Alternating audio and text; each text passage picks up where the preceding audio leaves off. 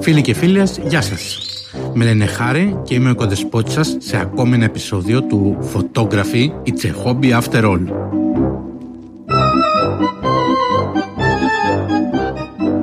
Είναι εβδομαδιαία εκπομπή που μιλάει για θέματα φωτογραφίας.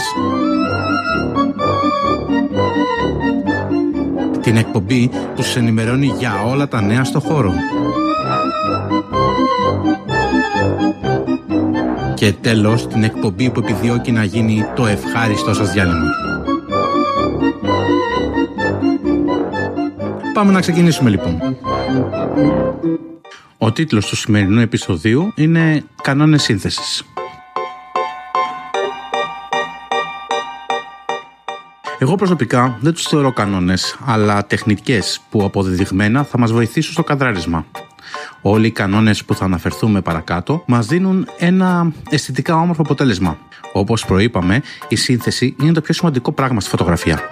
Η σωστή σύνθεση αναδεικνύει μια φωτογραφία, ενώ αντίθετα μια άσχημη σύνθεση την καταστρέφει.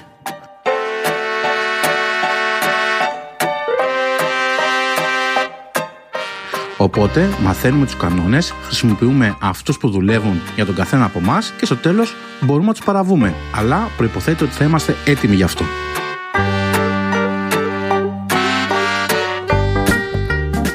Καλώς ήρθατε στο 13ο επεισόδιο του Photography It's a Hobby After All.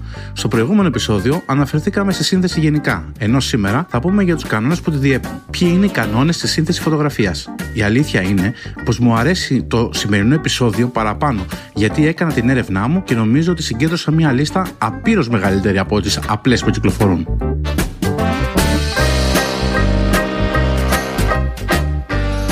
Θα τις αναφέρω στα αγγλικά ώστε να μπορέσετε να τις ψάξετε πιο εύκολα στο διαδίκτυο. Λοιπόν, ξεκινάμε.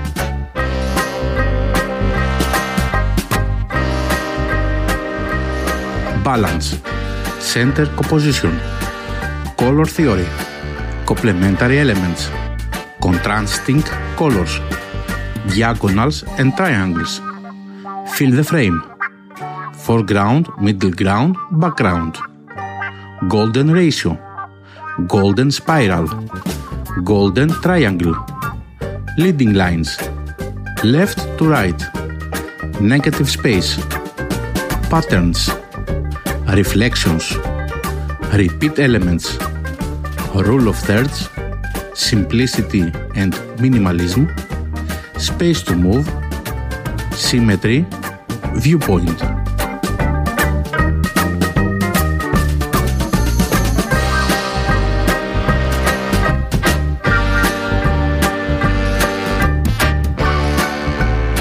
Όπως ακούσατε, συγκέντρωσα 22 διαφορετικούς κανόνες στη σύνθεση. Αυτό δεν σημαίνει ότι θα πρέπει να τους χρησιμοποιείτε όλους.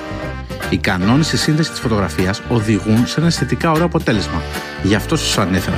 Οπότε, να δείτε ποιου από αυτούς μπορείτε να εντάξετε κατά τη διάρκεια της φωτογραφίας σας. Στο επόμενο επεισόδιο θα αναφερθώ σε αυτούς που χρησιμοποιώ εγώ.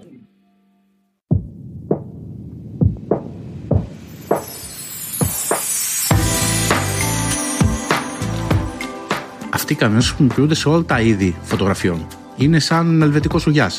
Όχι επειδή είστε φωτογράφος γάμων, δεν χρειάζεται να τους ξέρετε, ή επειδή φωτογραφίζετε μόνο τοπία, οφείλετε να τους γνωρίζετε.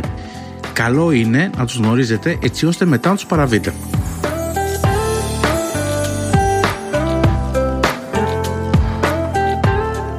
Ο καλύτερος τρόπος για να τους μάθετε και να δείτε ποιος ή ποιοι ταιριάζουν στο δικό σας στυλ είναι ο εξής.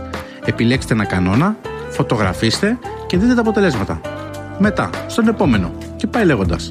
Στο τέλος θα καταλήξετε σε αυτό που ακριβώς θέλετε. Ένα tip θα σας δώσω άμα δουλεύετε Lightroom. Ορισμένου από τους κανόνες που ανέφερα υπάρχουν ήδη μέσα στο Lightroom.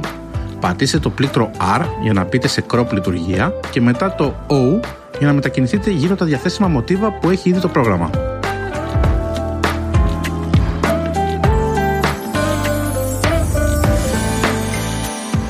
Στο επόμενο επεισόδιο, όπως προείπα, θα αναφερθώ σε αυτούς τους κανόνες που εγώ δουλεύω. Είναι αρκετοί πάντως αυτοί που δεν χρησιμοποιώ. Πιο συχνά όμως έχω τον less is more. Αλλά θα το δούμε αυτό την επόμενη εβδομάδα.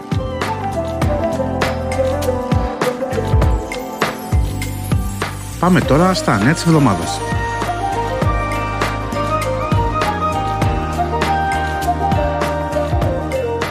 Στα πρώτα επεισόδια αυτού του podcast αναφερθήκαμε στην Insta 360 τη νέα action κάμερα 360 μοιρών, συγκεκριμένα στο τρίτο επεισόδιο, με τις εκπληκτικές δυνατότητες τόσο στην καταγραφή βίντεο όσο και σταθεροποίηση.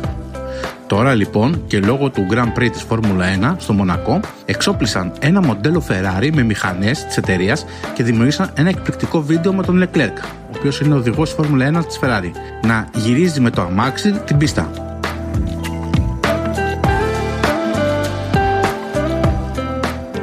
Τι μας μένει από αυτό το βίντεο; η εκπληκτική σταθεροποίηση της κάμερας, ο κινητήρας του μονοθέσιου και η δυνατότητα που μας έχουν πλέον δώσει οι action κάμερε τα τελευταία χρόνια ώστε να παίρνουμε εκπληκτικά και μοναδικά πλάνα. Θα υπάρχουν αντίστοιχα link στην περιγραφή και για το άρθρο αλλά και για το βίντεο από το Monte Carlo.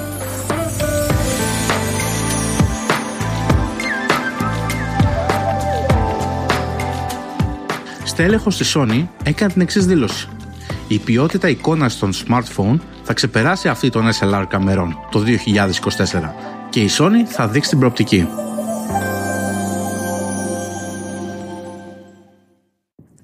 Η δήλωση λοιπόν αυτή έγινε από τον CEO της εταιρείας, κύριο Σιμιζού. Α ελπίσουμε να το λέω σωστά. Και η μετάφραση που δόθηκε ήταν κατευθείαν από την Google. Οπότε ερώτημα παραμένει αν λέγοντας SLR εννοούσε τις μηχανές με φιλμ ή όχι. Αλλιώς, πώς θα μπορούσε ένας τόσο μικρός σένσορα να κοντράρει σε ποιότητα μια φωτογραφία που προήλθε από full frame μηχανή ή ακόμα από medium format μηχανή;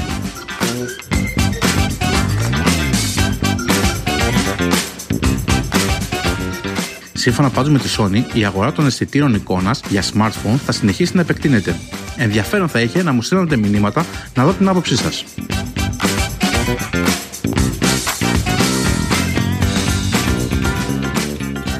Κλείνοντας τη σημερινή εκπομπή, θα αναφερθούμε στο θέμα εκπαίδευση.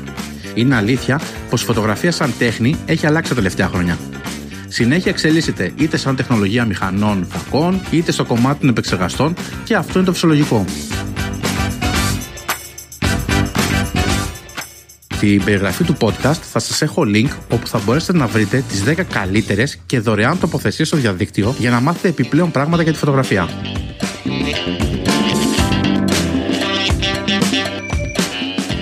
Δωρεάν μαθήματα λοιπόν από το Udemy, από το photographycourse.net μέχρι και από το Howcast που μας μαθαίνει πώς να βγάζουμε καλύτερα πορτρέτα.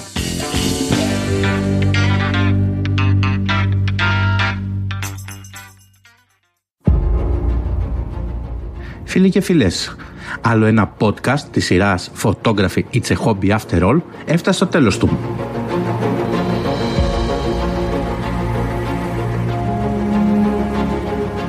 Αν σας άρεσε, βαθμολογήστε την προσπάθειά μου στα Apple ή Google Podcast, στο Spotify ή σε όποια πλατφόρμα μας ακούτε.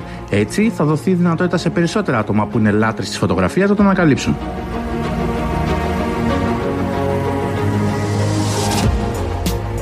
Για τυχόν λάθη, παραλήψεις ή έστω για ιδέες που τυχόν έχετε, μπορείτε να επικοινωνήσετε μαζί μου μέσω μηνύματος στα social media, Facebook, Messenger, Instagram, ψάχνοντας το προφίλ μου Φωτοκιάκοτος ή ακόμα μπορείτε να επισκεφτείτε το site μου στο fotokiakotos.com και να διαβάσετε το blog που διατηρώ εκεί με πολλά και ενδιαφέροντα θέματα.